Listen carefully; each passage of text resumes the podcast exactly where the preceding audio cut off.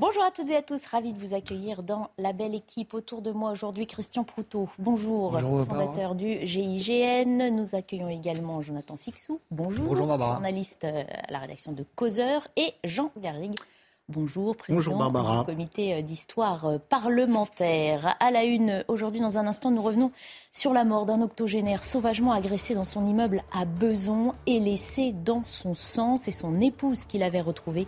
Un homme de 31 ans a été mis en examen et placé en détention provisoire. On fait le point dans un instant avec le service police-justice de notre rédaction. Nous ferons aussi le point sur les atteintes à la laïcité en milieu scolaire, sujet qui revient régulièrement à la une de l'actualité depuis la rentrée. Officiellement, le nombre de ces faits est en baisse au mois de novembre par rapport au mois d'octobre, mais vous l'entendrez au travers du témoignage édifiant d'un professeur d'histoire, la réalité des comportements en classe reste très inquiétante. Enfin, préparez euh, maillot tricolore, short ou jogging selon la météo euh, locale autour de vous. Nous évoquerons ce quart de finale de Coupe du Monde que les Bleus joueront tout à l'heure face à l'Angleterre. Les supporters français sont confiants, vous les entendrez. Mais de l'autre côté de la Manche, on se moque bien des petits froggies et on annonce même la fin de la Gaule. Je parle de notre pays, bien sûr. On en discutera. Quel programme Restez avec nous. On évoque tout ça après le premier point que l'on fait sur l'information avec Mathieu Devez. France-Angleterre, c'est ce soir. On parle bien sûr de la Coupe du Monde de football au Qatar. Les Bleus tenteront de se qualifier pour les demi-finales. Un choc de titan entre la France de Kylian Mbappé, tenante du titre, et l'Angleterre, vice-championne d'Europe. Dans le viseur, donc, une place dans le dernier carré face au vainqueur de Maroc-Portugal. Le coup d'envoi sera donné à 20h.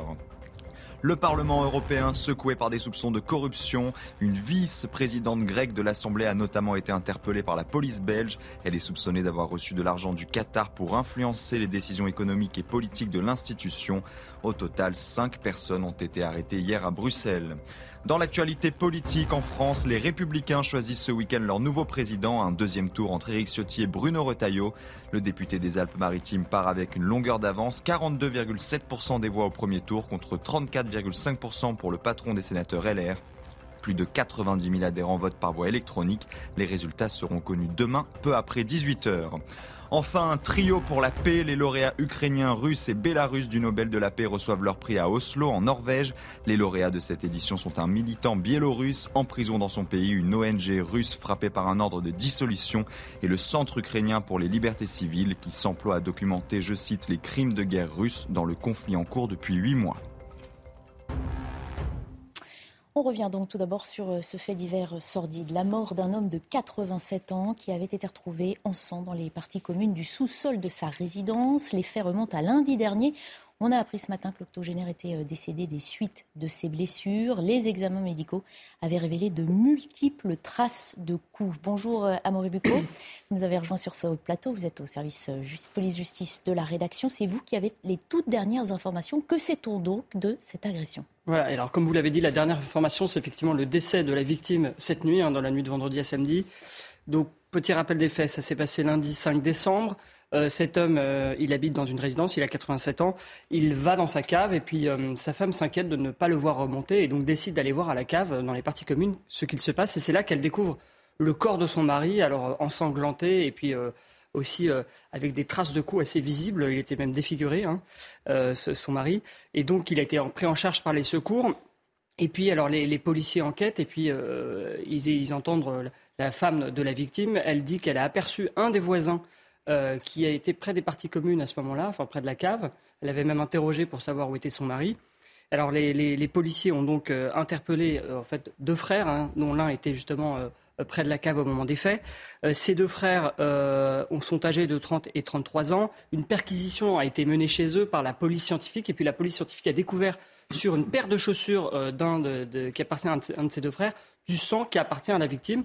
Ils ont été entendus par la police. L'un n'y allait fait, l'autre aussi, mais l'autre a finalement avoué face aux preuves hein, de la police scientifique et il a expliqué qu'il avait effectivement donné de nombreux coups de pied et coups de poing euh, à cette personne âgée. Et lui, il a, été euh, placé en détention provisoire, ce principal suspect, mmh. et il est donc poursuivi pour euh, tentative de meurtre. Mais vu que depuis la victime est morte, eh bien, ça sera plutôt, a priori, des, poursuites de meurtre. Est-ce qu'on en sait un peu plus aujourd'hui sur les motivations d'un tel acte? Alors, ce qu'on sait, c'est que donc le principal suspect, hein, comme je vous disais, lui, il a 30 ans, il est mais très défavorablement déconnu du service de, euh, police. Son frère aussi d'ailleurs.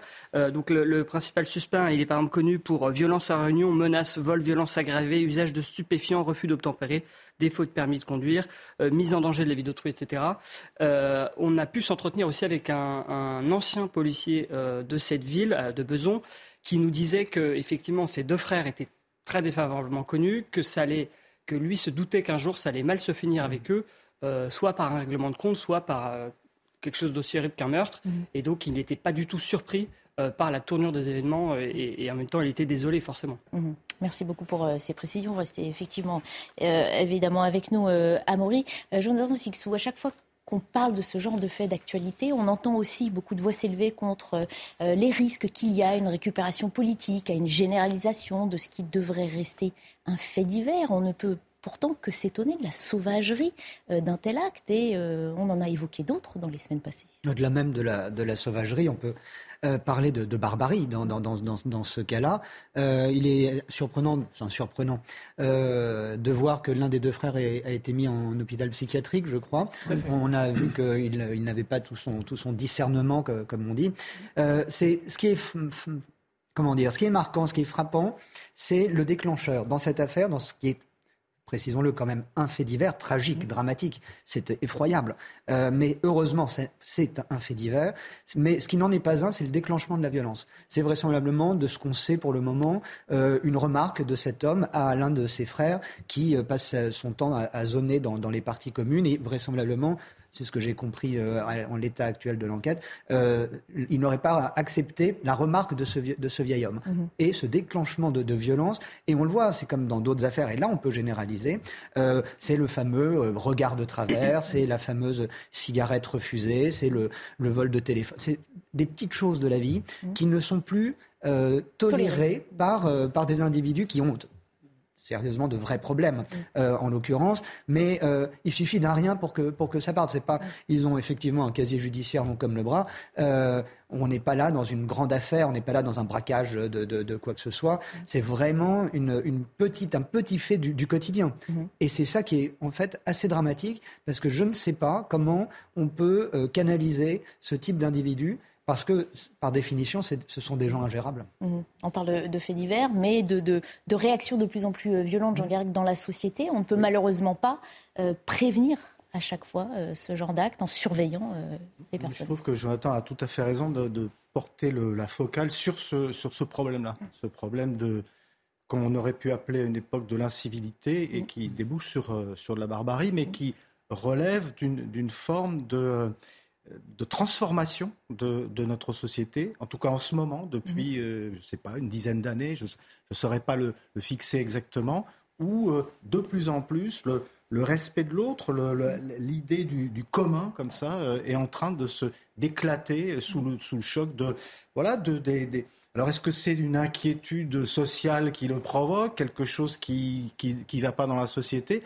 Moi, je pense que profondément, c'est lié à l'éducation c'est lié à la manière dont euh, aujourd'hui il y a une forme de comment dire ça d'idolâtrie de l'individu, mm. de surindividualisme dans nos sociétés. Et quand vous êtes surindividualisé comme ça, vous n'avez absolument plus aucune, aucune, aucun respect, aucune relation euh, sociale euh, de, de distance. on parle d'individus d'une trentaine d'années. Hein, on ne parle pas de, de, ah, gens tout juste sortis de l'éducation. Ah, non, mais, c'est quelqu'un. Alors je ne sais pas quelle est son éducation. Ça, ça, pose le problème aussi de la récidive, hein, parce que bon, qu'est-ce que, on se pose malheureusement à chaque fois. Hein, dans, dans, dans, justement les parties mm. communes d'un immeuble, mm. on peut se poser les questions. Il habitait là, hein. Oui, il habitait là. Et, je veux dire, et, en plus, de toute manière, on ne peut pas mettre un policier dans chaque euh, hall d'immeuble, donc mm. c'est très clair. Euh, les, y a, on, est aussi démuni par rapport à ce, ce type de faits divers, effectivement. Mais je répète, sur le plan euh, euh, philosophique, j'allais dire, sur le plan en tout cas socio-culturel, c'est quand même quelque chose qui est un révélateur de ce qui est en train de se passer. On a vu euh, les, les, parlementaires qui étaient pris à partie, on voit tous les jours des, des, policiers qui sont pris à partie et, et des Le seuil de tolérance de la population s'approche de zéro maintenant. Ah, alors à chaque fois, ça vous le dénoncez aussi, Christian Poteau, hein, ces questions d'éducation, malheureusement, on semble impuissant, on ne fait que constater, dénoncer non, mais tous sans pouvoir trouver de solution. Non, mais si l'éducation est absente, bien sûr, ça peut conduire qu'à des faits comme cela et des passages à l'acte qui nous, qui nous choquent parce que c'est complètement loin de ce que l'on attend d'une société équilibrée où, où les uns et les autres peuvent se parler avant de se taper dessus. Vous savez, quand vous regardez le comportement des automobilistes, euh, souvent ça frise la pathologie simplement parce qu'un type au volant de sa voiture, tout d'un coup, il, devient euh, l'espèce de type qui est, qui est sur son jeu vidéo et qui insulte tout le monde, qui est capable euh, d'accélérer, de klaxonner comme un malade. Donc il y a des changements comportementaux que l'on connaît en situation. Mais il y a des pathologies. Or, euh, le problème qu'on se rend compte dans notre société, qui est de plus en plus est soumise à l'utilisation ou de tranquillisants ou des fois de, drogue, mm-hmm. on, a beaucoup, on a beaucoup de gens qui sont des gens qui peuvent passer à l'acte mm-hmm. simplement parce que c'est des pathologies que peut-être soit on n'a pas, mm. on ne connaît pas, un terreau favorable, soit que l'on connaît mm. et que l'on ne, ne, traite pas. Or, si je crois bien à l'exemple euh, que nous, euh, sur lequel malheureusement euh, nous, dont nous parlons, il avait déjà eu un précédent avec des voisins dans son là où il Ça, c'est Amaury qui peut précédemment. nous le confirmer ou nous l'infirmer. je ne peux pas vous le confirmer. En revanche, ce qui est intéressant, vous parlez de l'éducation.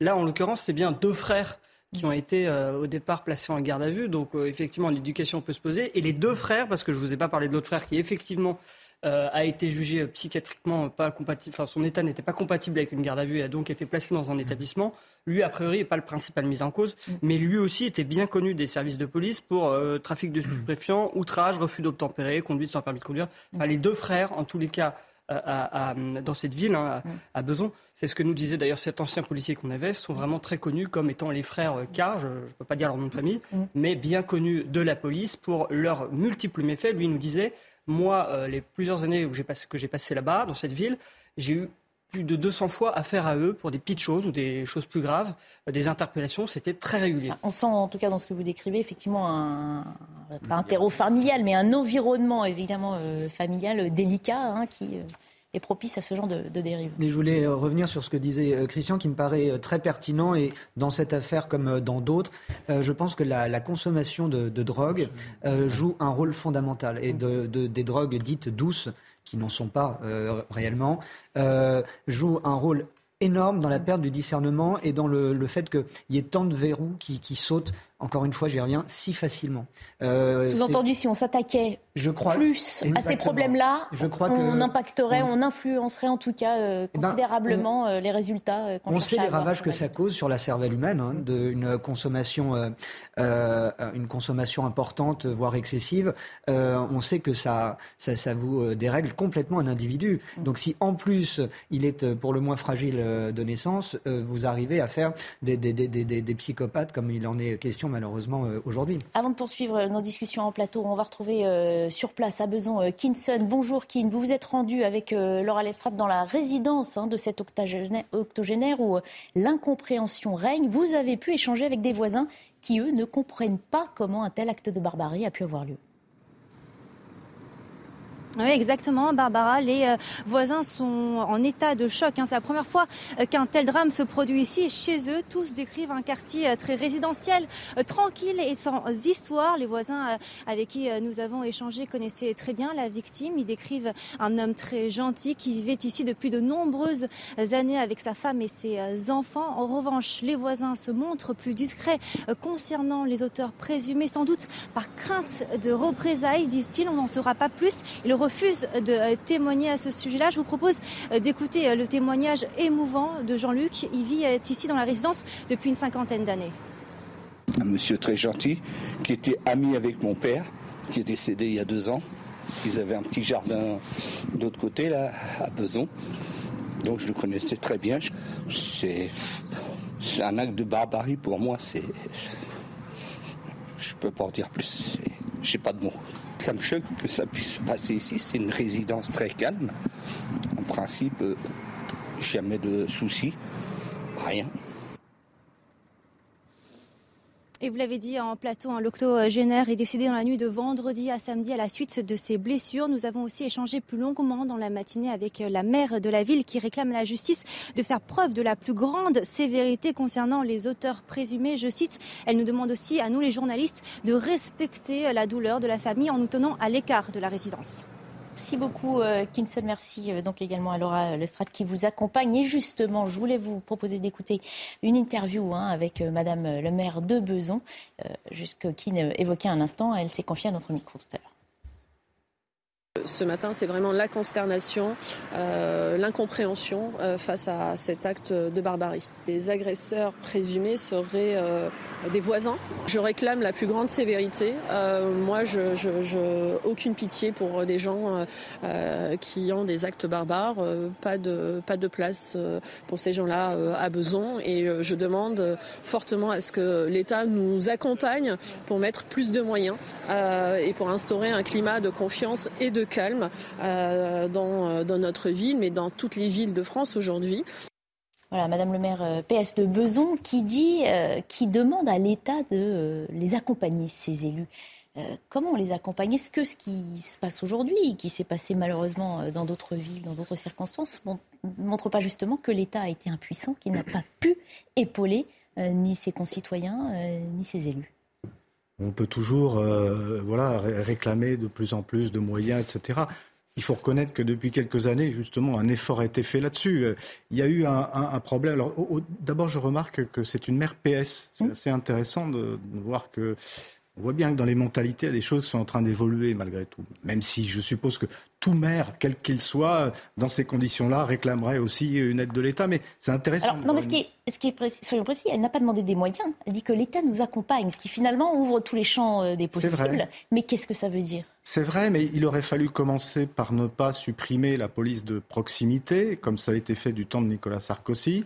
Il aurait fallu qu'un certain nombre de maires euh, acceptent euh, qu'on mette en place de la vidéosurveillance, plus que ça ne l'a été. On sait qu'il y a eu beaucoup de réticences, notamment, il faut le reconnaître, de la part de, maires de, gauche. Euh, développer la, police municipale, ça, c'est des actes concrets, des actions concrètes, donner peut-être un peu plus de pouvoir à ces, à ces polices municipales. Mm. Mais on n'empêchera jamais ce genre de, de, faits divers en même temps. Mais je, comprends aussi la, la, détresse ou l'impuissance de, ces maires confrontés à ce type de, violence. Sauf qu'on la relaie tous les jours, hein, cette impuissance des maires, cet abandon, hein, que ce soit les maires d'ailleurs ou d'autres. Bien hein, sûr, euh. non, c'est vrai.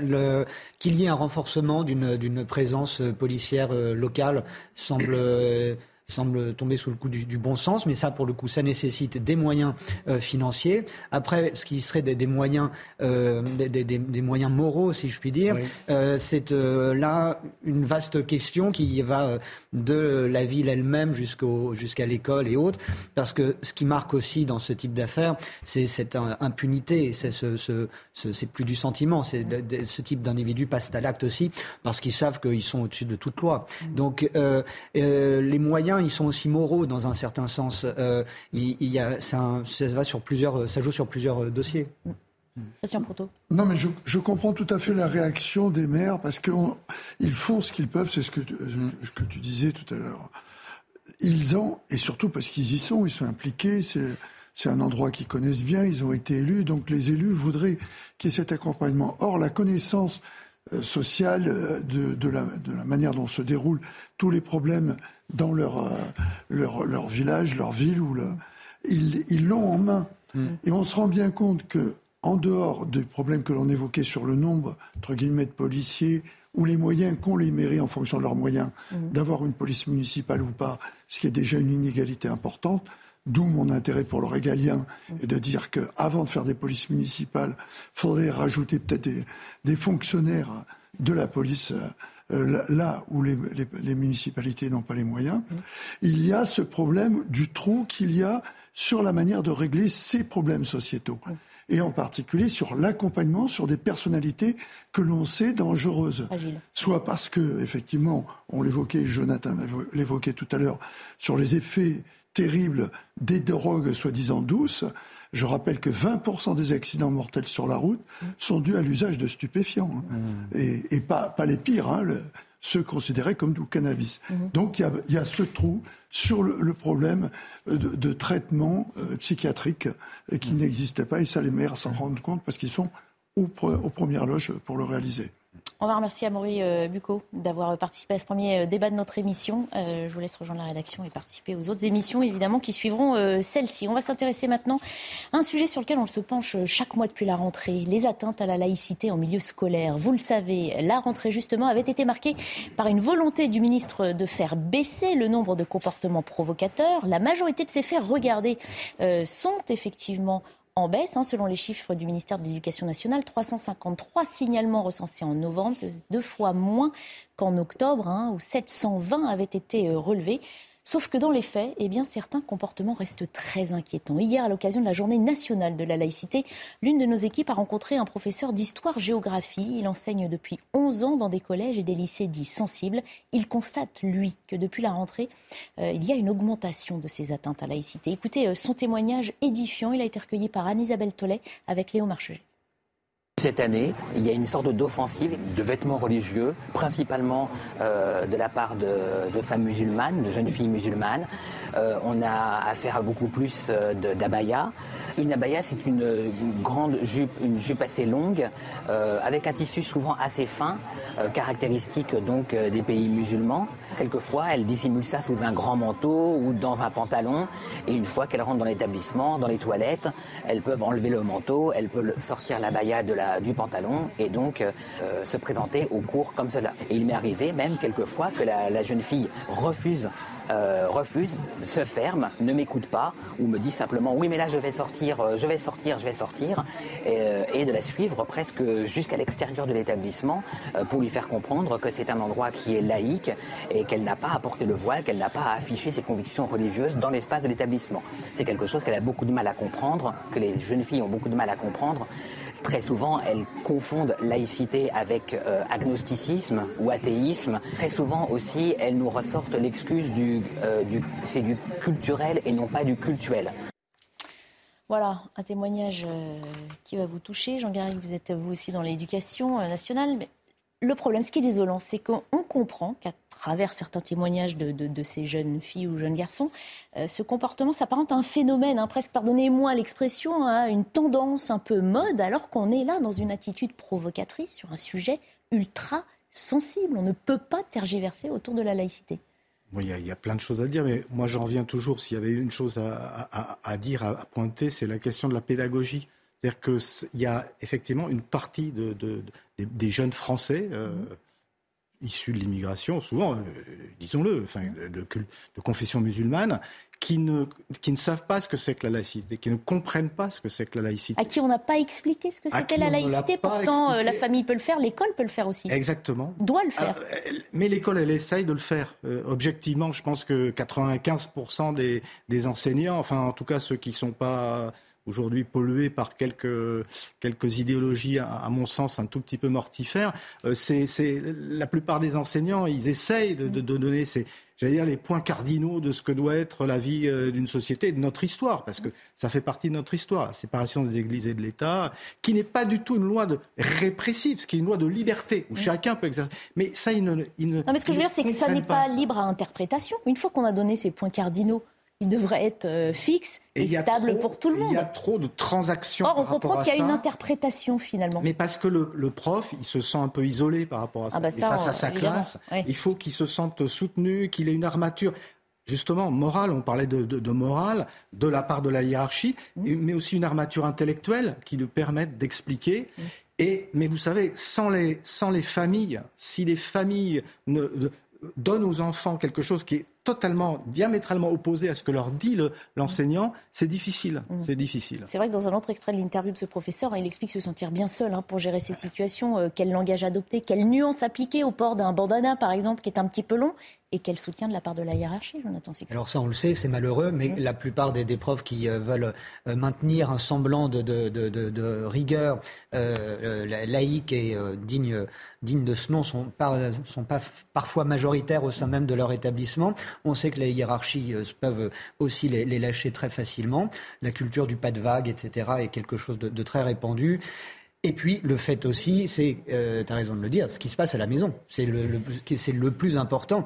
Euh, S'il y a un message totalement, euh, euh, diamétralement opposé qui est donné à la maison quand l'enfant rentre le soir, ça ne marche pas. Je pense aussi, et surtout, d'où cette, cette remise en question, etc., c'est pas tant même au-delà de la laïcité, c'est une atteinte à l'institution même. C'est une atteinte à ce que, c'est une atteinte à l'école, c'est une atteinte à, à, à l'autorité, c'est une atteinte à ce que représente le professeur, c'est une atteinte à tout cela. Mm. Ça se drape dans tous les vêtements euh, islamisants que vous voulez, mm. mais dans le fond, c'est ce côté. Euh, non, non, mais on a des chiffres hein, qu'on va passer pendant que vous parlez. Effectivement, il y a des provocations verbales, il y a euh, des ah, revendications, des refus d'activité scolaire. Ça, ça passe effectivement par différents. parce que c'est je ne veux pas minimiser en employant ce mot, mais il y a beaucoup de provoques derrière aussi. Ils ont compris qu'en faisant ça, eh ben, euh, passez-moi l'expression, ils emmerdent tout le monde. Et, euh, et, parce que évidemment que tous ces, tous, tous, tous ces ados sont pas des, des islamistes en puissance. Mm-hmm. Du moins, je veux le croire. Mais ils utilisent cela. C'est à la mode. Vous vous disiez euh, tendance, Barbara. C'est ça. Bah, en tout cas, c'est l'impression malheureuse que ça donne. Ça n'est pas. Ben, malheureusement, je crois que c'est plus amplifié par les réseaux sociaux. Et le rôle des réseaux sociaux, encore une fois, qui fait exploser le, phénomène. Mhm. Christian Proutot. Oui, mais on le voit d'ailleurs à travers les chiffres qui sont évoqués, c'est-à-dire que tout d'un coup, on passe à la moitié. Mhm. Ce, qui, malgré tout, quand on voit le nombre d'établissements. Où ça peut se produire, c'est-à-dire collèges et lycées confondus, on doit être à peu près 11 000 euh, établissements en France, et, et pas un chiffre mais il faut toujours euh, être interpellé par ce qui se passe. Et c'est vrai que Jonathan l'évoquait, euh, Jean aussi, il y a, et vous aussi, il y a ce problème des réseaux sociaux où être populaire, c'est se faire remarquer parce qu'on transgresse, parce qu'on est différent. Alors quand on, en plus, on a l'opportunité de pouvoir le faire, de parce que on a une origine sur une ou deux générations euh, différentes, en disant ah ben là c'est pas religieux, mais c'est culturel. Euh, je m'habille comme on s'habillerait euh, si j'habitais, dans, j'allais dire dans le bled, ou presque. Mais et en même temps, ce phénomène de mode, on le voit, il est par réaction. Je voudrais rappeler simplement quelque chose, et là c'est un peu de la préhistoire pour beaucoup.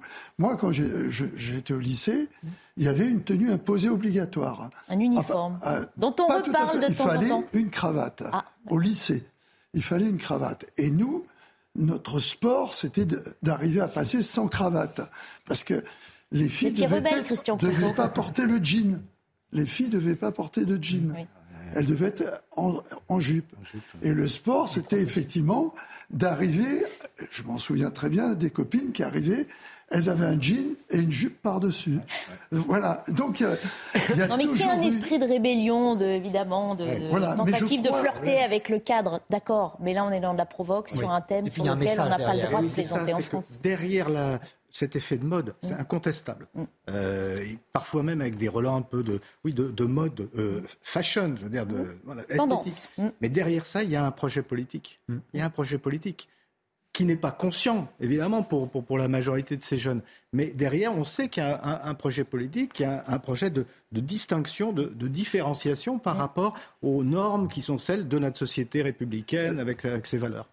On s'arrête là, on fait une courte pause, on fera un point sur l'actualité, on prendra nos débats juste après, on reviendra sur la crise énergétique et les inquiétudes quant euh, aux capacités de notre pays eh bien, à continuer de chauffer les Français à 100%. À tout de suite.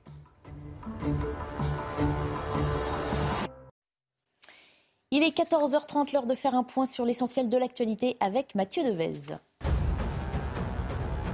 Manuel Bompard va prendre la direction de la France Insoumise. Le député des Bouches-du-Rhône sera à la tête du parti à l'issue d'une assemblée aujourd'hui à Paris. Un conseil politique va également voir le jour, un lieu de débat sur la stratégie du parti composé d'élus, personnalités et cadres insoumis.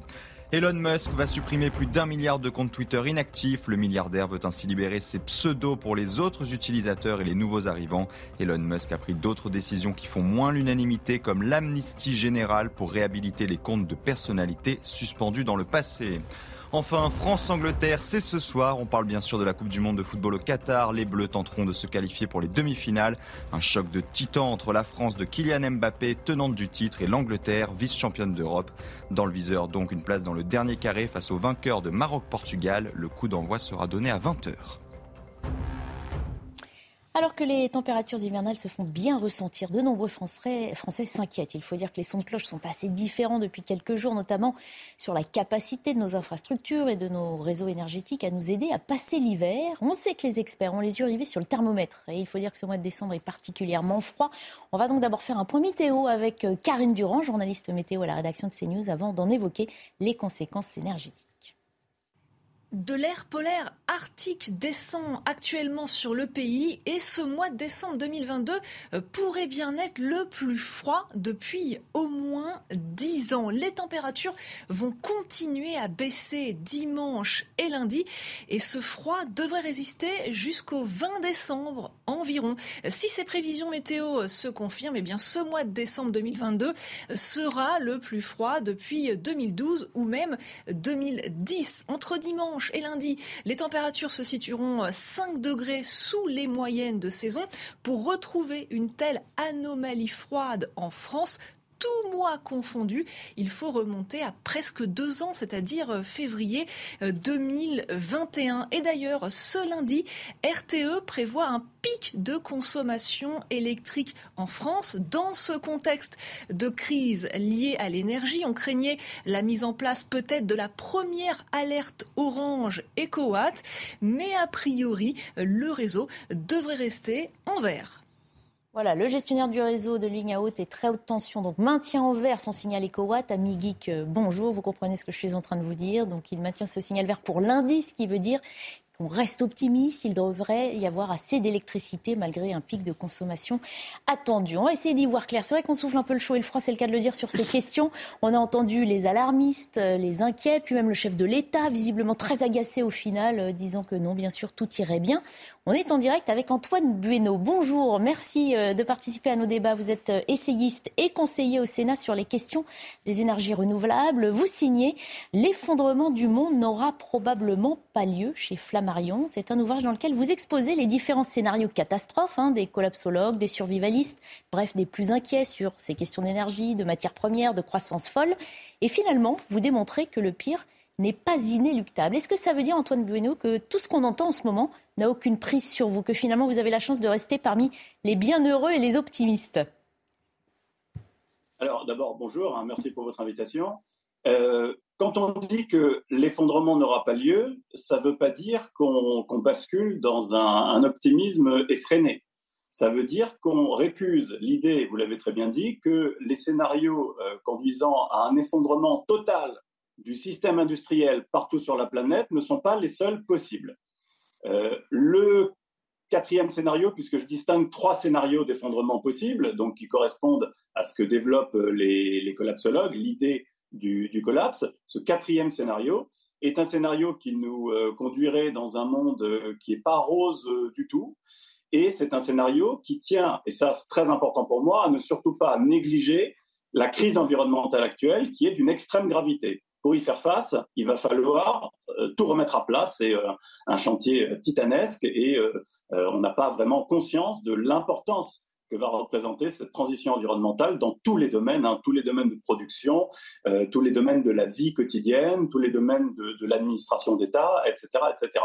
Donc, je ne suis pas un, extraordinaire optimiste. Et euh, là, euh, votre journal, il fait un point sur une situation de, très court terme. Hein. moi, je me projette dans un horizon bien, bien plus important. J'ai eu très peur quand j'ai reçu votre invitation que vous me demandiez si on allait avoir du chauffage dans, dans 15 jours parce que j'en sais rien. Et quand je dis que j'en sais rien, à mon avis, je suis pas le seul. Euh, bien peu de gens euh, peuvent le dire. Euh, il faudrait peut-être interroger des, des, cartomanciens. Et d'ailleurs, votre sujet était très bien fait. Hein.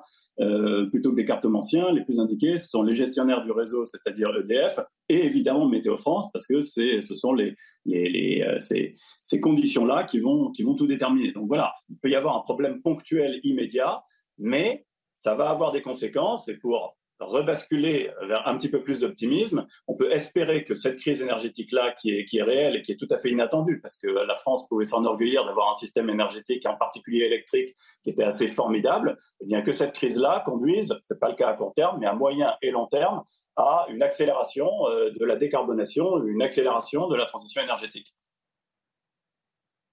Électrique française a chuté en raison de la faible disponibilité de ses réacteurs euh, nucléaires. Hein. On rappelle que 40 sur 56 étaient branchés euh, vendredi, que ça s'améliore, mais tout doucement. Et dans le même temps, Antoine Bellon, on demande aux Français euh, de faire des efforts, hein, nous tous, de baisser notre consommation. Est-ce qu'on a raison d'aller sur cette voie-là, d'en appeler à la responsabilité de, de chacun, alors que ça devrait être du bon sens et que la majorité des Français, on l'a dit pour la crise sanitaire, ont du bon sens et sont avant tout pour eux-mêmes hein, d'accord pour baisser le chauffage, ne serait-ce que parce que c'est leur porte-monnaie qui va mieux s'emporter?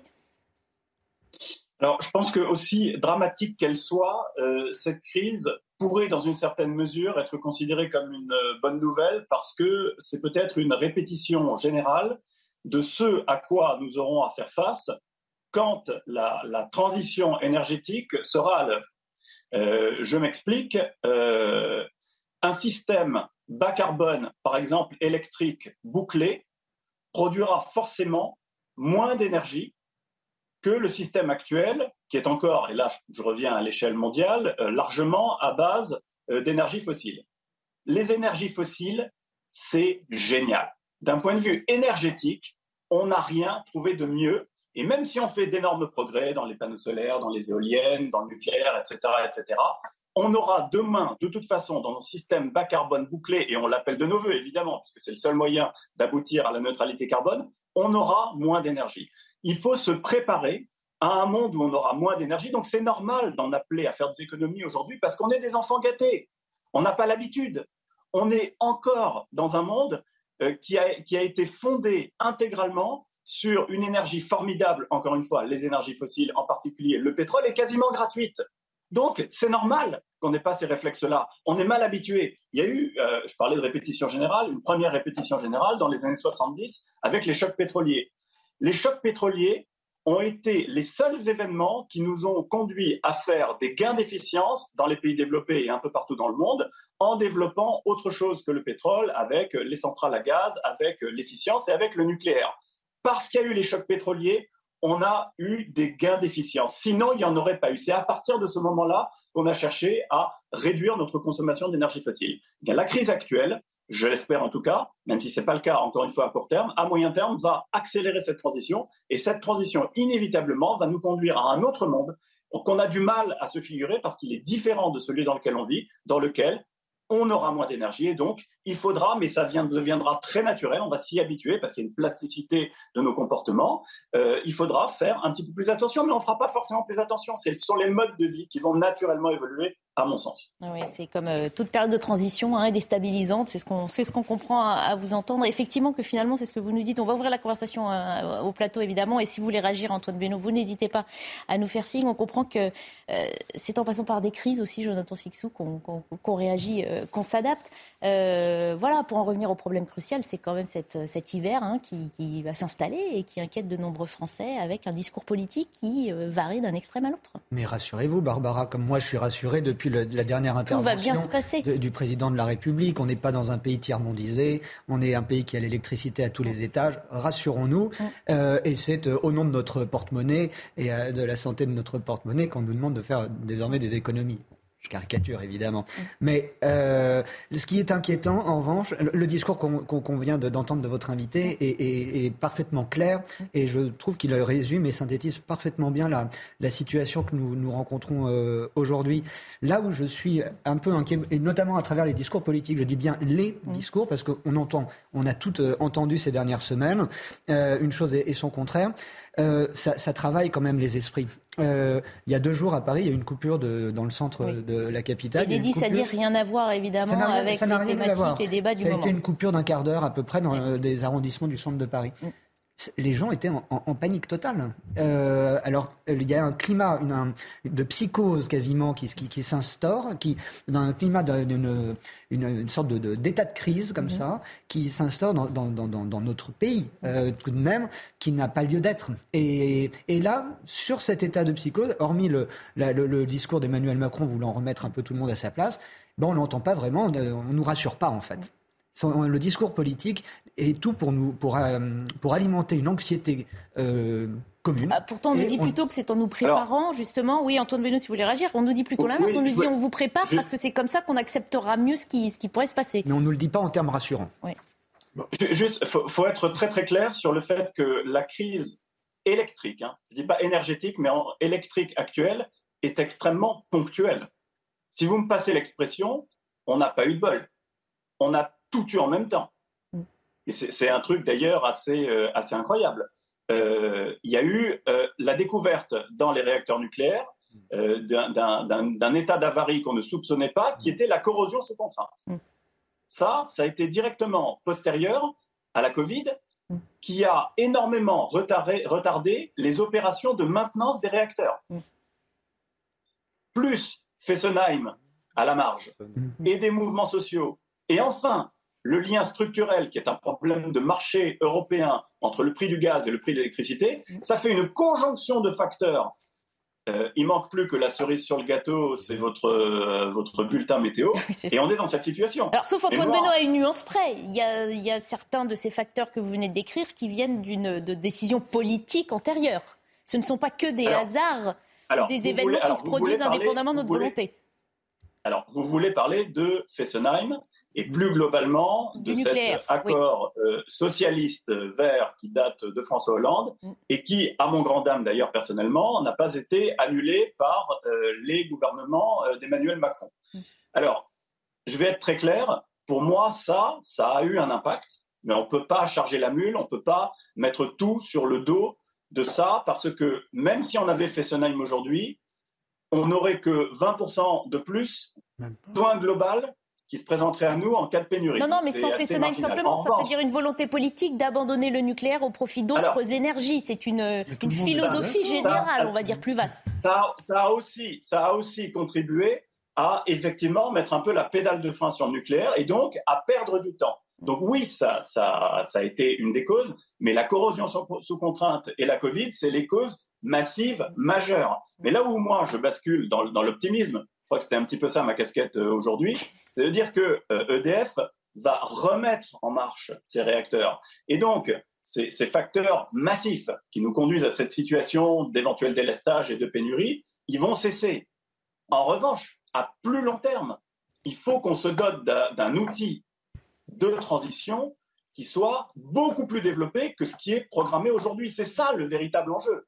Le véritable enjeu, c'est que là, par exemple, on vient de passer une loi euh, d'accélération des énergies renouvelables, et c'est très bien parce que, paradoxalement, les énergies renouvelables, elles peuvent nous permettre d'avoir plus d'énergie à moyen terme. Mm. Et on a plus vite de l'électricité avec du solaire et de l'éolien qu'avec du nucléaire. Le nucléaire, ça prend plus de temps. Mm. Mais pour le plus long terme, il faut tout de suite lancer un programme nucléaire beaucoup plus massif que ce qui est prévu aujourd'hui. Ça, parce qu'il faut qu'on soit capable ah. non seulement de remplacer notre outil actuel ou de le, faire perdurer, comme les États-Unis l'ont fait. Ils ont euh, euh, augmenté la longévité au maximum de leurs propres réacteurs. Il faut qu'on soit capable de le faire. Et dans le même temps, qu'on développe de nouveaux réacteurs des EPR parce qu'on va avoir un besoin massif d'électricité. Et aujourd'hui, la programmation qui est faite, ça, euh, je le regrette énormément, n'est pas réaliste.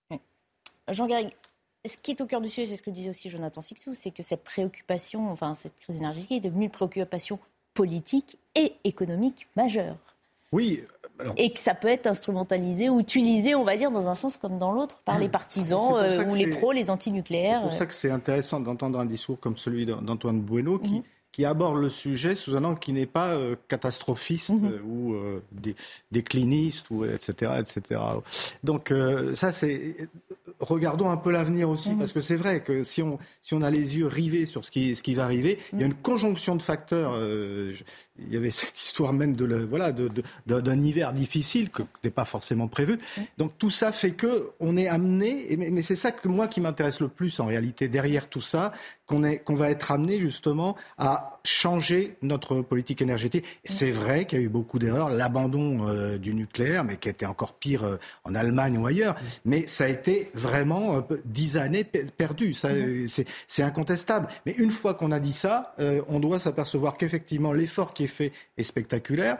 Alors reste la question de la, du comportement des, des, pouvoirs publics par rapport à ça. C'est vrai aussi qu'il y a eu des maladresses de communication, des distorsions entre tels ministres, qu'il a fallu que comme toujours d'ailleurs, euh, et c'est malheureux en France, euh, il y, a une parole présidentielle qui, tombe d'en haut et qui, qui, arrête un peu, qui, siffle la fin de la, récréation. Euh, et, c'est vrai que ça entretient une forme de psychose.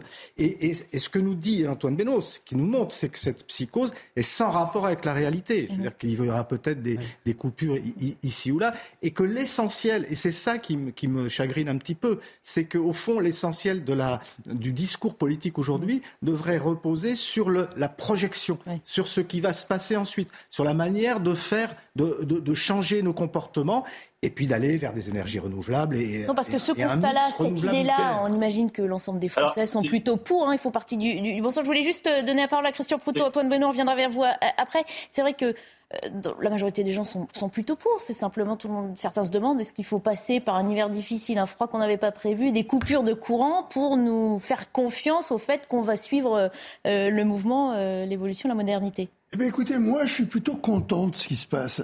Parce ah bon qu'on fait, On vous coupe oui, peut-être parce qu'on prend le conscience qu'il y a des gens qui nous ont vendu du vent. On le voit avec les éoliennes qui, le- qui portent le, qui, non mais qui portent bien leur nom. C'est du courant alternatif cette fois-ci. Hein. Mhm. C'est-à-dire en gros, ça fonctionne un tiers du temps quand ça fonctionne bien parce que il n'y a pas, heureusement, il n'y a pas du vent tout le temps.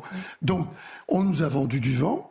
On a du vent. Hein, C'est-à-dire, il n'y a rien derrière. Christophe Il faut vous êtes revenir content On se prend le mur comme ça, on réfléchira une fois qu'on est dans le mais, mur. C'est ça que vous évidemment, souhaitez quand on parle, et je suis content qu'on reprenne le terme, parce que ça permet de se poser la question, de, parce qu'on a vu ce que nous avaient donné les dernières élucubrations sur la transition énergétique avec les gilets jaunes.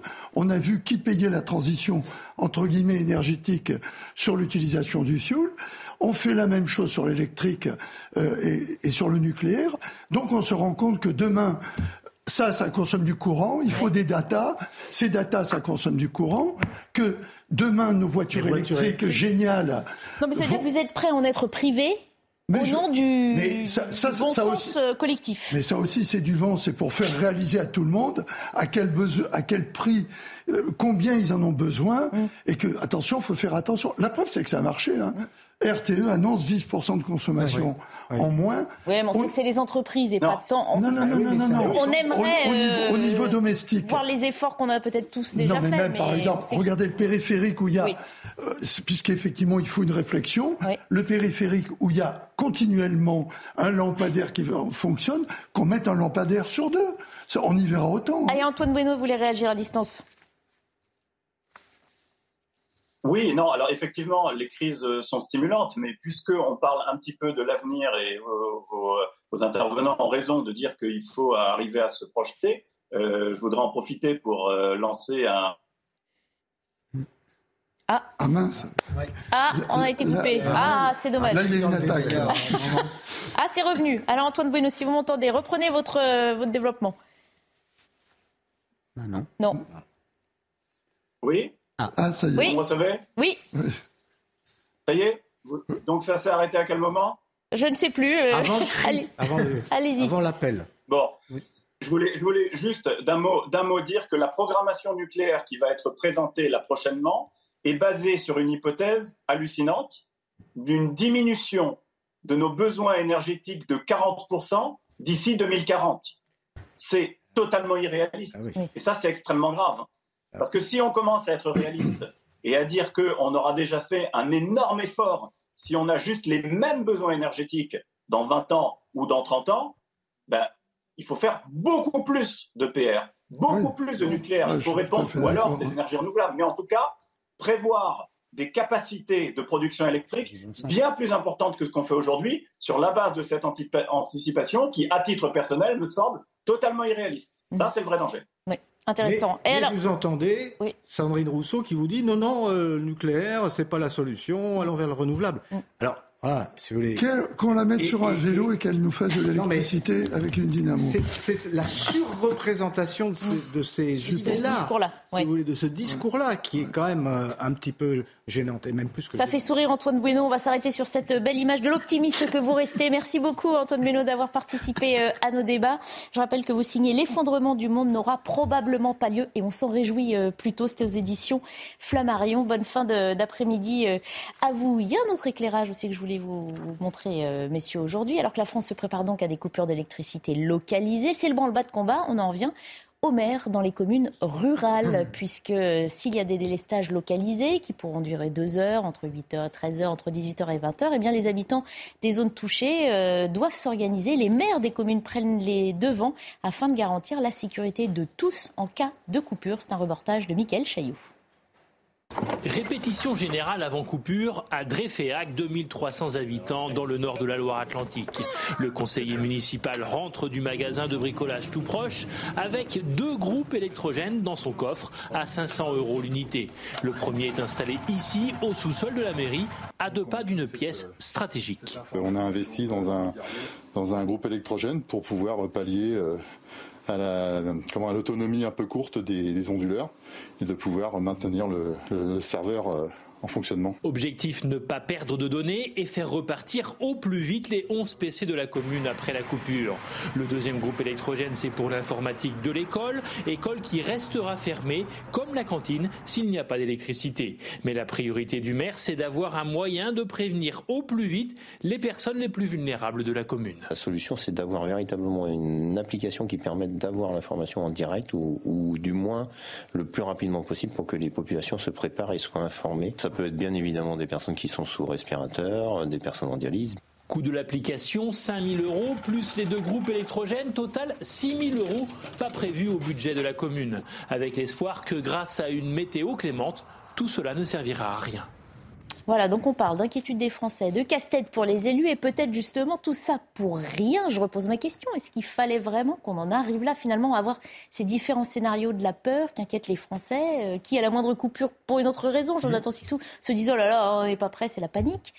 Vous avez, remarqué tout ça. vous avez remarqué ces dernières années, euh, Barbara, quels que soient les, les gouvernements d'Emmanuel Macron, euh, il y a un ton particulier. Et c'est le ton, et les années Covid euh, d'épidémie l'ont l'ont prouvé à de nombreuses reprises, nombreuses reprises pardon. Euh, il y a un ton de la, on manie la peur, on, on infantilise les Français, on leur dit euh, d'aérer leur chambre, on leur dit de, mm. de, de, se laver les mains, etc. On leur dit de pas trop se chauffer. Et dans le même temps, on s'agace en disant non, non, non tout va bien aller. Enfin, cet énervement du chef de l'État la semaine dernière était euh, assez. Donc il y a une infantilisation. En gros, s'il y a des coupures, c'est de notre faute parce que on a laissé le radiateur allumé trop longtemps et à une température trop élevée, etc. Et puis il y a, donc il y a ça, et puis il y a ce ton qui est une sorte de, gouvernance par, euh, par crise. Je ne dis pas que le gouvernement, évidemment, choisit ses crises, mais euh, c'est encore une fois un ton étrange que de nous, euh, faire peur en permanence. Euh, quels que soient les, sujets. Euh, et ça, nous, ça permet, d'une certaine façon, de, nous montrer que le, gouvernement, quel qu'il soit, heureusement, est là pour nous sauver du, danger euh, qui, nous guettait. Et donc là, c'est aussi la, le discours d'Emmanuel de, Macron de, de l'autre jour. En gros, on pré se prépare au pire parce que nous sommes un État fort et responsable. Et euh, on aurait aimé l'entendre sur d'autres sujets à ce, sur ce point précis. Mais là, en gros, c'est ça. Euh, parce que nous sommes responsables, nous sommes l'État, nous devons euh, faire face euh, à toutes les éventualités, même les pires, euh, dont, euh, dont, dont, ces coupures d'électricité. -hmm. Donc moi, j'ai envie d'être optimiste, de, effectivement. Tant mieux déjà s'il y a encore des saisons et qu'il fait froid en hiver. hiver et chaud l'été. Et, et chaud l'été et que le, le, la France puisse offrir et du chauffage et de l'électricité à, à, tous ses habitants comme ça a toujours été le cas. Alors vous m'offrez une transition euh, parfaite, euh, Jonathan, euh, puisque ce ton, hein, cette responsabilisation, eh ben, il revient aussi en matière de santé. Face à l'augmentation des contaminations Covid, conjuguées aux épidémies de bronchiolite et de grippe, c'est le ministre de la Santé qui redouble d'efforts pour inciter les Français à se faire vacciner. Le message a été réitéré hier lors d'une conférence de presse. Écoutez. J'en appelle solennellement à un sursaut de vaccination pas pour faire plaisir au ministre de la Santé et de la Prévention, pour protéger. La vaccination contre la grippe et contre le Covid est ouverte à tous. Et je ne peux qu'encourager chacun à se faire vacciner à l'approche des fêtes. J'ai toute confiance en nos professionnels de santé de ville pour répondre à cette demande. Voilà, Christian Proto, est-ce que cet appel sera entendu selon vous? Est-ce que euh, les Français ont encore des oreilles attentives à ce genre de recommandations Peut-être Jean euh, Gary? Alors, moi, là, je suis plus, euh, comment dire, euh, pas modéré, c'est pas le mot, mais nuancé que, que Jonathan. Parce que euh, l'art de gouverner est quand même difficile. -hmm. Et que entre infantilisation et responsabilisation, quelquefois, il n'y a de frontière que l'interprétation qu'on veut bien en donner. Je veux dire que, personnellement... Ou le vocabulaire employé, peut-être. Ou le vocabulaire employé. Mais précisément, personnellement, pendant la crise de Covid, je ne, me suis jamais senti infantilisé. Et je sais que beaucoup de gens autour de moi, et on l'entendait dans la rue, etc., des émissions étaient faites sur ce plateau, se sentaient euh, infantilisés. Mm. Alors ça, ça, pose le problème effectivement du, langage qui est employé. Peut-être que ça tient euh, à la manière dont chacun perçoit les choses, peut-être au sens de euh, la citoyenneté et, du collectif que, que, chacun aussi peut, peut avoir. Bref, voilà, on est dans quelque chose qui est compliqué. Ce qui est sûr, c'est que on a euh, euh, des discours qui parfois sont contradictoires. Ça, mm. c'est jamais bon parce que ça entretient justement des psychoses, des critiques, etc., des, incompréhensions, et qu'on a aussi euh, eu une succession de, crises qui ont pu, dans l'esprit de ceux qui nous gouvernent, mm. contribuer à les consolider. Je veux dire que, ce, discours de, l'État protecteur, du pouvoir protecteur, euh, c'est bien connu. Enfin, je veux dire que ça, les crises ont toujours profité à ceux qui étaient, à ceux qui étaient au pouvoir, sauf quand elles les mettent par terre. Mm-hmm. Mais, mais si vous voulez, là, on est, dans, on est dans quelque chose. Mais là encore, je répète, faut-il y voir un cynisme absolu ou plutôt, je, je le pense, une manière d'essayer de trouver une solution parce que, quoi qu'on en dise, euh, les Français ont été plus responsables qu'on ne le croyait, mhm. mais ils n'ont pas tous été responsables. Et il y a encore, par exemple, sur la vaccination des, plus âgés, il y a encore du boulot à faire. On continue d'en parler juste après euh, la coupure pub. A tout de suite.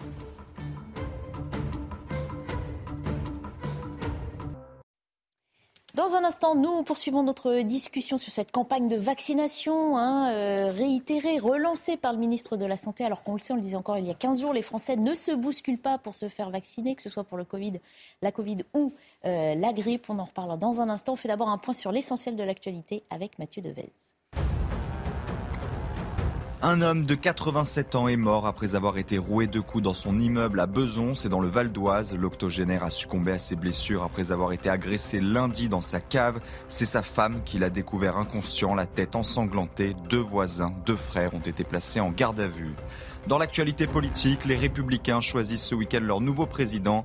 Un deuxième tour entre Éric Ciotti et Bruno Retailleau, le député des Alpes-Maritimes, part avec une longueur d'avance, 42,7% des voix au premier tour contre 34,5% pour le patron des sénateurs LR. Plus de 90 000 adhérents votent par voie électronique. Les résultats seront connus demain, peu après 18 h François Braun assure que tout le monde peut se faire vacciner. Le rappel contre le Covid-19 concernait dans un premier temps surtout les personnes de plus de 60 ans, les plus fragiles ainsi que leur entourage. Le ministre de la Santé appelle à un sursaut de la vaccination. Seulement 2 800 000 personnes sont vaccinées depuis début octobre. C'est bien moins que nos voisins européens, précise le ministre de la Santé. Enfin, le Parlement européen, secoué par des soupçons de corruption, une vice-présidente grecque de l'Assemblée a notamment été interpellée par la police belge.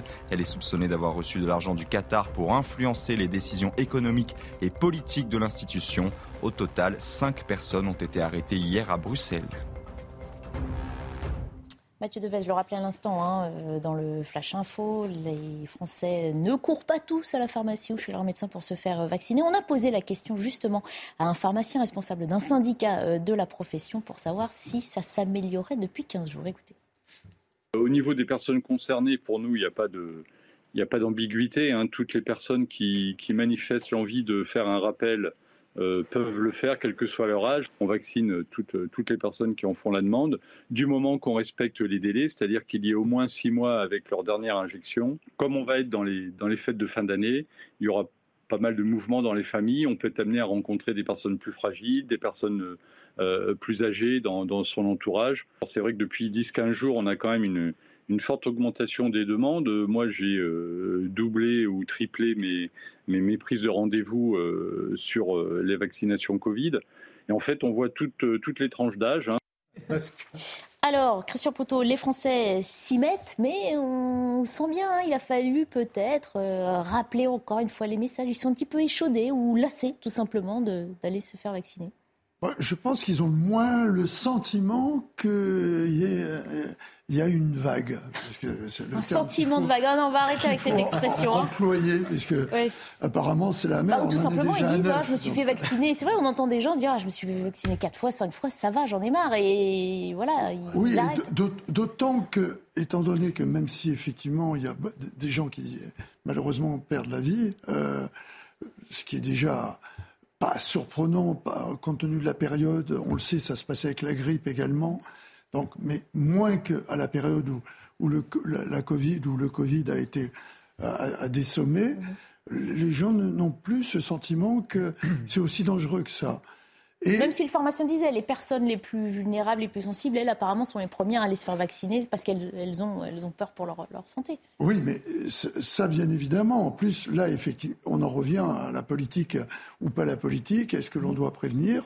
Mais c'est vrai qu'on reçoit je suis dans cette tranche d'âge, on reçoit de, notre organisme de santé le fait que euh, on est, un message de rappel.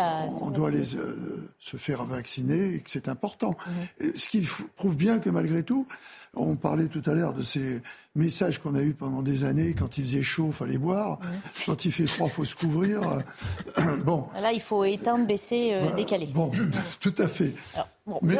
on dit aussi que l'appel à se faire vacciner, euh, vient aussi du fait que le gouvernement a des stocks de vaccins qu'il faut bien écouler. Hein, pardon, c'est mon rôle d'être un peu l'avocat du diable et de euh, faire remonter hein, tous les sentiments. On en parlait à l'instant. Euh, d'où cet appel massif finalement à toutes les personnes volontaires à se faire vacciner et pas simplement les plus vulnérables. Et c'est là où il y a, je reviens au discours, à l'idée de, discours, mmh. qui, qui, est franchement pas très brillante, je crois là. Mmh.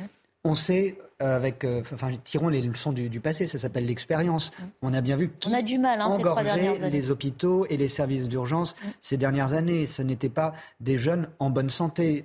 Euh, il y en a peut-être eu quelques-uns, des cas rarissimes, qui ne font que confirmer l'inverse. C'est-à-dire que on est en mesure, a priori, on le serait, de faire des campagnes ciblées mm. et de, de, de, de de contraindre, comme dans tous les Français, on parle les de, de, etc. On a été contraints pour beaucoup d'entre nous à, à l'être vaccinés. Euh, contraindre le public, les publics euh, euh, à risque mhm. de se faire vacciner et d'avoir de, des, des, gestes appropriés. C'est-à-dire que les personnes âgées, évidemment, les personnes en surpoids. Vous avez remarqué que dans les campagnes de, sensibilisation, ça ne s'est pas doublé et pourtant c'est un vrai problème de santé publique, le mhm. surpoids aujourd'hui. Ça aurait pu être l'occasion pour le gouvernement de doubler son, son, message envers beaucoup de jeunes et de plus en plus de jeunes sont dans cette dans ce cas euh, malheureux. Euh, on sait donc tout cela.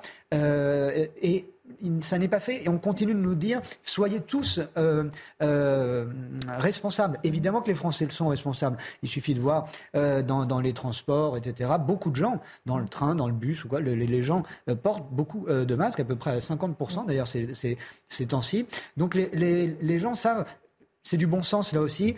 Euh, je suis vacciné, multivacciné, euh, j'ai pas envie de tomber malade de façon sûre et certaine, ou je n'ai pas envie de contaminer autrui, je porte un masque. Voilà, ça c'est la responsabilité. En revanche, le gouvernement pourrait lui être un peu plus ou encore plus responsable, encore une fois j'y reviens, en faisant des campagnes ciblées, voire archi ciblées, parce qu'il y a des gens qui sont toujours réticents alors qu'ils sont à risque ou bien dans des zones reculées, ils ne savent toujours pas qu'ils peuvent et doivent se faire vacciner. Allez, on va euh, changer de ton, un ton un peu plus léger pour finir l'émission, parce qu'il faut bien un petit peu de légèreté. Et pour participer à cette légèreté, on accueille Marc Libra. Bonjour. Bonjour Barbara. Merci de participer à nos débats, ancien joueur, consultant euh, CNews, parce que cela fait six jours que les supporters des Bleus attendaient ce quart de finale de Coupe du Monde. Ça y est, nous y sommes. Tout à l'heure, la France et l'Angleterre s'affrontent donc pour un match qui s'annonce tendu. On ne compte plus les unes de presse qui annoncent un choc royal, un affront entre Gaulois et Rosebif, les jeux de mots sur l'heure ou la crème anglaise. Bref, on va d'abord aller faire un tour à, Doha, retrouver euh, l'un de nos envoyés spéciaux, Xavier Giraudot. Bonjour euh, Xavier. Dans quel état d'esprit, si vous le savez, hein, sont euh, ces Bleus au seuil de ce match très important pour la compétition? En tout cas, ils sont sereins, ils le sont depuis le début du, tournoi. Il n'y a pas eu d'enflammade, entre guillemets, après les deux premières et très belles victoires. Il n'y a pas eu de moment morose non plus lorsque les remplaçants n'ont pas été à la hauteur face à la Tunisie. C'est du step by step. On rappelle que la plupart de ces joueurs étaient, entre guillemets, des doublures de luxe et ont profité des, blessures pour se faire une place euh, dans cette équipe de France. Écrire leur propre histoire. On a senti un Didier Deschamps très détendu en conférence de presse. Pourquoi? Parce que l'objectif, à minima, il y a plusieurs étages dans la fusée bleue. C'était réussir le premier match, sortir des poules et passer les huitièmes. Un tournoi réussi, Marc pourra en parler dans quelques instants. C'est bien sûr un tournoi gagné, mais déjà être en quart de finale dans le top 8, au regard du pédigré des équipes qui sont sorties, c'est déjà un marqueur d'un tournoi plutôt réussi. Il a eu les mots, semble-t-il, auprès des plus jeunes lorsqu'on voit un joueur comme Dayo Pamecano qui s'éclate aux côtés de Raphaël Varane, eh bien pour leur faire comprendre que c'est leur heure, c'est maintenant qu'il faut écrire leur histoire, simplement avec talent et décontraction. Ils sont là derrière nous à se préparer. La sieste est terminée. Il y aura une petite vidéo peut-être. Il y aura surtout des mots forts de Didier Deschamps. Et dans trois heures, ils vont prendre le bus direction leur histoire, direction ce crunch, France-Angleterre, pour aller en demi-finale de la Coupe du Monde. Merci beaucoup euh, Xavier euh, Giraudon. Merci également à Louis Vix qui vous accompagne. Alors Marc Libra pourra en parler mieux que moi presque, c'est ce que vient de nous dire Xavier.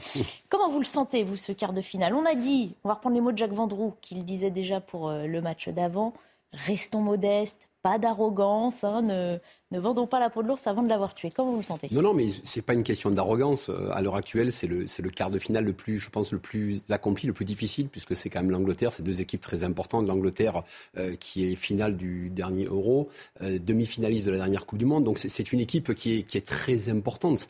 Euh, de notre côté, on a une jeune génération. On peut se rappeler aussi que, comme disait Deschamps, d'arriver déjà en quart de finale, c'est magnifique. On ne va pas oublier qu'on a perdu Benzema, que Kimpembe n'est pas là, que, euh, que Pogba n'est pas là, que Kanté n'est pas là. Des éléments hyper importants de 2018. Donc, avec une reconstruction, avec une équipe de roublards comme Giroud, d'anciens. De roublards, attention.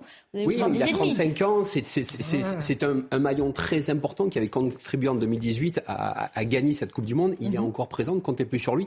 Et surtout, après, c'est Kylian Mbappé, mm. qui, à l'heure actuelle, peut décider de la du sort d'un match. Donc, euh, je peux être peut-être euh, un petit peu euh, dubitatif sur notre défense française. On vous sent mesuré en tout cas, oui, Marc aujourd'hui, justement peut-être pour ne pas verser dans ce triomphalisme euh, trop précoce. Les Anglais ont, une équipe quand même très complète dans toutes les lignes. Euh, ils ont des vrais défenseurs, je parle de nos latéraux. nous, on a fait, entre guillemets, par rapport aux blessures de Lucas Hernandez lors du mm. premier match, donc il y, y, a eu des petits soucis. Euh, Deschamps a composé avec, mais aujourd'hui, la force de l'équipe de France, c'est l'attaque, avec Dembélé, avec Giroud et surtout Kylian Mbappé. Donc, à un moment donné, si tout s'aligne, Kylian Mbappé est capable. Oui, mais Griezmann joue un temps en dessous, il est derrière, il va aider, il sera bah, Il est pivot, enfin, il est, oui, voilà, c'est oui, le collectif. Il, fait le taf, c'est le collectif. Mais je vous dire, est-ce que je suis ultra serein, on va gagner le match ah non, oui, moi non plus. Hein. J'ai dit que ce serait tendu. Voilà. Je, Pour une fois, je donne mon avis. Voilà, je, pense que ça va être très difficile et je pense que euh, si Kylian Mbappé est en pleine forme, euh, tout va bien se passer. Ah, jusque-là, il l'était. Malheureusement, on se souvient d'une autre compétition où il avait raté un penalty. Il faudrait pas que ce soir, c'était euh, la, la pression C'était pas dans le championnat d'Europe aussi, donc c'était un petit peu différent. Non, mais non, mais elle, a des, elle, a des infos. Ah, mais moi, je suis le foot, mais oui, j'aime bien. J'avais complètement oublié ce penalty.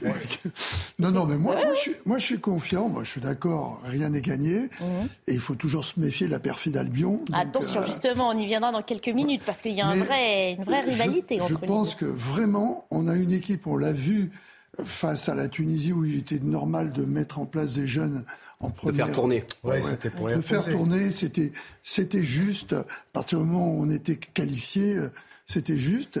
Et ça donne l'opportunité à des jeunes d'être euh, qui, ont été choisis pas simplement pour venir. Ils ne sont pas là par hasard. Hein, regarder.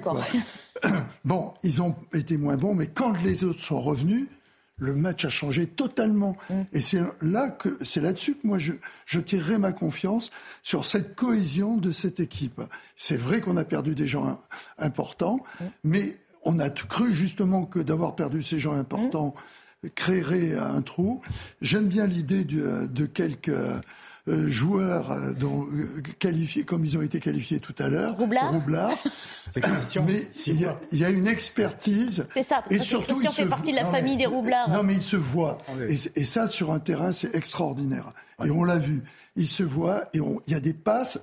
On, se dit, il faut qu'ils fassent la passe et ils la font. Et eh ben, je trouve ça Je suis optimiste. Voilà. Jean. Ah, moi, je suis moins optimiste, que Christian, parce que les, les Britanniques aussi, et quand, quand, Harry Kane fait une passe, en général, euh, elle est bien choisie, et puis il a des, il a des flèches. C'est un peu leur métier en même temps, Jean Garrigue. Hein, quand on est sur euh, la pelouse, là, il s'agit. Saka, par exemple, et, et alors, surtout, moi, pour moi, alors il y a deux, deux faiblesses majeures chez nous, mais Marc Libral, c'est mieux que moi, c'est nos arrières latéraux qui ne sont pas des arrières latéraux de métier. Du côté britannique, ils ont ce qu'il faut. Et puis, deuxièmement, euh, il y a un moment, euh, au bout de soit 60 minutes, 70 minutes, où on fait rentrer des, des remplaçants. Mm. Et là, le banc britannique, c'est un banc de feu. Le ah. nôtre, euh, ce ne sont pas forcément des, des, joueurs qui ont autant prouvé que, que des, des Phil Foden, des Sterling, des. Euh, Ra, comment il s'appelle Radford Oui, Rashford, Marcus Rashford. Rashford. Marcus Rashford. Donc, si vous voulez, moi, j'ai un petit peu peur que à 20 minutes du, du, du, but, là, on soit un tout petit peu en, en difficulté. Et s'il y a des prolongations, que ça soit encore pire. Mais voilà, il faut, il faut rester confiant. Mais vous savez, le, en foot, c'est pas forcément les, les, Britanniques, nos ennemis héréditaires. Oui. C'était, c'était plus les Allemands. Euh, ah bah, voire combien les ils sont plus là ils sont, ils, ils sont pas sélectionnés. Ils sont, ils sont déjà le Brésil est sorti. C'est pour ça. Bon, je vais vous, avant d'entendre Jonathan Sixou, grand amateur de football, vous allez l'entendre dans un instant. Euh, qu'en pensez-vous, vous? Écoutez les réponses que nous avons recueillies euh, dans la rue au micro de Quentin Grébel avec Pierre-François Altermat. Êtes-vous confiant pour ce match? J'ai pas de souci à, à, me faire. Je pense qu'on euh, va les avoir aujourd'hui. Je suis très confiant. On a les meilleurs joueurs euh, actuellement qui sont en forme. Mbappé, il est très en forme. Je pense qu'on va les bouffer, aucun problème. Ça va quand même être serré parce que les Anglais vont bien se défendre, c'est normal, ils vont quand même pas nous offrir la coupe sur un plateau d'argent. Moi, de mon côté, je suis très confiante. J'entends mes collègues en parler tous les jours et j'ai l'impression que c'est bien parti. Ça va pas être facile. On va pas se tromper, on va pas se tromper avec ça. Mais euh, ouais, je suis plutôt confiant, hein. je suis vraiment plutôt confiant. Oui, je pense qu'ils vont gagner 2-0 et je l'espère vivement. Ah voilà, il y en a qui sont très précis, il y en a qui ont surtout une boule de cristal. Jonathan Sixou, vous êtes confiant, vous, de, par nature Je n'ai strictement rien à dire sur les enjeux sportifs. très bien, j'aime beaucoup quand vous commencez non, une réponse je comme sur ça. les enjeux sportifs de très la bien. chose. Euh, je, mais j'ai pensé à quelque chose en vous entendant parler des, des titres de presse, etc. Oui. Il y avait eu en, en 2015 une rencontre, euh, euh, quatre jours après les attentats terribles de novembre 2015, exact. à Wembley, euh, à Londres. Les Français étaient allés jouer. Et les 70 000 euh, spectateurs du stade ouais. avaient chanté la Marseillaise. Ouais. Et, et, même le Sun, vous parliez du Sun, Barbara, tout à l'heure, le Sun avait titré euh, Apprenez, le, chantez, la, chantez la, la Marseillaise lors du match. Donc c'est un, un, beau. Voilà, j'ai trouvé un truc positif en plus à dire. Oui, on, sait, on sait être euh, main dans la main et se mais soutenir voilà. non, mais quand il faut. Rien, et on sait rien. être Les Français avaient hésité à s'y rendre, vraisemblablement. Oui. Le, quatre jours après ces terribles attentats, qui avaient aussi, rappelons-le, visé le, le, Stade de France et, ouais. euh, pendant un match. Euh, et euh, il y a eu un, un, très beau geste de la part des supporters britanniques mm. qui ont vraiment joué le jeu, si je puis dire, euh, en, en, en s'unissant comme ça avec les, les Français ce, ce jour-là. C'est aussi ça le sport, Marc Libra. Oui, oui, c'était à... important. Ce, ce moment-là, je me rappelle très bien, Wembley était bleu-blanc-rouge et mm. tout le monde avait euh, mm. la Marseillaise et le stade avait entonné la Marseillaise. C'était très impressionnant parce qu'au départ, l'équipe de France ne veut pas se déplacer par rapport aux incidents. Finalement, ils y sont allés.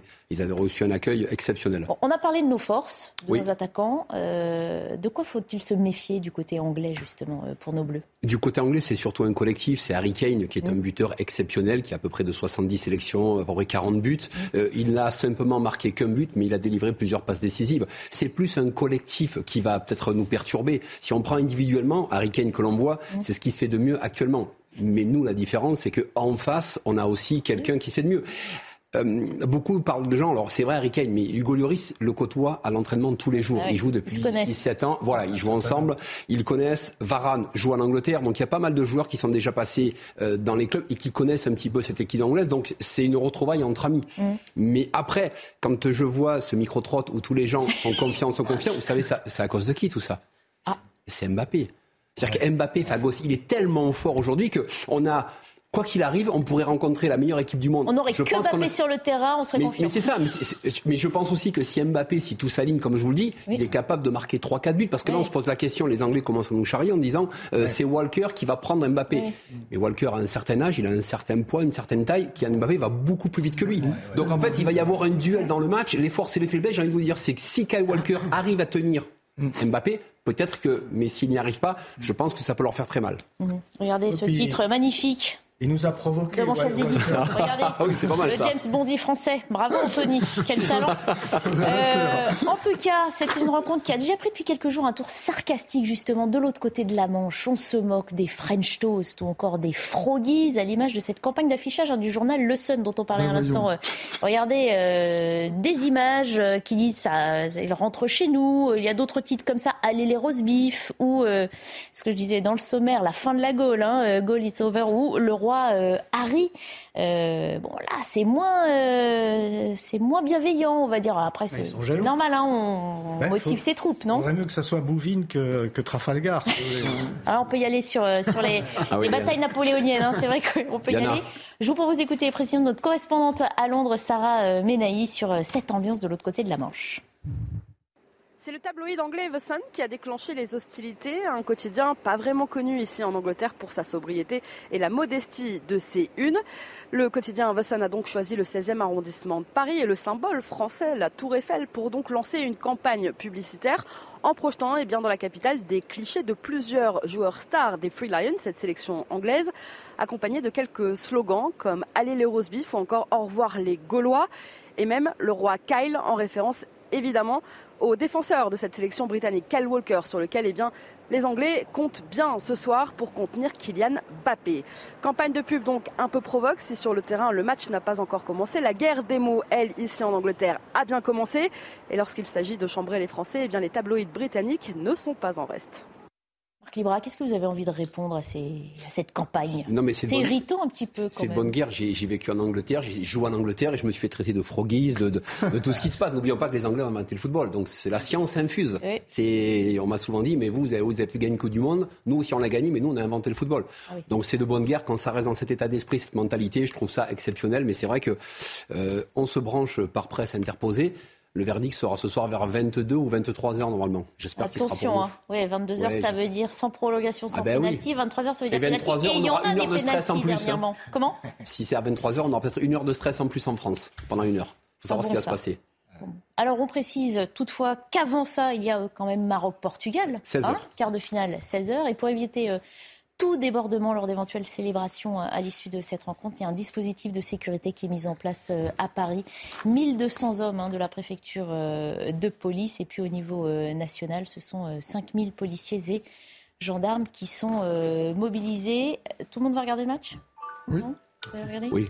Oui Oui, oui. D'ailleurs, Alors. j'ai mis mon. Est-ce que vous avez des contacts, Marie Bras, avec le, le staff en ce moment-là? Est-ce que vous avez des petites infos euh, de dernière minute, On, justement on a des informations des consultants qui se trouvent euh, Qu'est-ce qu'ils nous disent de- du sélectionneur et des, des- des Bleus? Qui sont relativement euh, sereins et euh, conscients de leurs forces. Et euh, on attend tous, encore une fois, Kylian Mbappé, parce que c'est, on a bien vu que euh, sur cette Coupe du Monde, c'est un gamin de 24 ans qui aujourd'hui est en train de marcher sur le terrain de football. Et il s'appelle Kylian Mbappé. On ne s'attendait pas forcément à ça. Moi, je vous dis franchement, en 2018, c'est la, la naissance, l'explosion. Mhm. Je me dis là. Il va apporter, là en fait il n'apporte pas, il fait la différence. C'est un grand garçon qui joue avec des enfants hein, à chaque fois qu'il rentre. Non mais c'est Ça va plaire aux roublards euh, non, non, mais de c'est 30 et c'est quelques Kylian années. Mbappé qui n'a que 24 ans est parti pour tout exploser les stades par rapport au meilleur buteur de la Coupe du Monde, Ouais. de sélection. C'est déjà de- sa deuxième Coupe du Monde. c'est déjà sa euh, deuxième coupe. Il en a oui. déjà une dans la poche. Oui. Euh, normalement, ça devrait. Enfin, c'est. euh, on a, on a vraiment de la chance. On a vécu pendant 10-15 ans avec Messi, Cristiano Ronaldo. On a bien et, et Neymar aussi pendant 10 ans. Mais là, on a peut-être pendant 10-15 ans quelqu'un qui peut nous apporter énormément, au moins 10 ans. Et Cette- euh, en espérant que ça se passe bien. Cette Coupe du Monde, elle est belle aussi pour ça, pour ce- ce- cette confrontation des générations au sein des mêmes équipes. hein. On a vu euh, Pépé et Ramos dans la même équipe. hein, Mais c'est euh, peut-être la fin de certains. L'un peut être le père de l'autre. Neymar, Neymar quand même transition, annoncé, il va euh, réfléchir s'il reste en sélection ou pas. ouais. Donc euh, il y a des. Messi, Hier soir, quand Messi, Messi s'avance, on ne sait pas si peut-être c'est la dernière fois qu'on voit Messi en Coupe du Monde. Finalement, il passe. Donc on retrouvera Messi. Merci en tout cas d'avoir euh, participé à nos débats, d'y avoir apporté vos, éclairages et vos sentiments. C'était un peu Merci le, le- le mot du jour. Merci à vous. Elle est bonne. Quel humour, Jean-Garry. À suivre euh, je- euh, Lionel Rousseau, ah oui, fan de foot lui aussi, et euh, 90 minutes info avec ses invités à lui. Je vous retrouve demain à 14h sur l'antenne de CNews.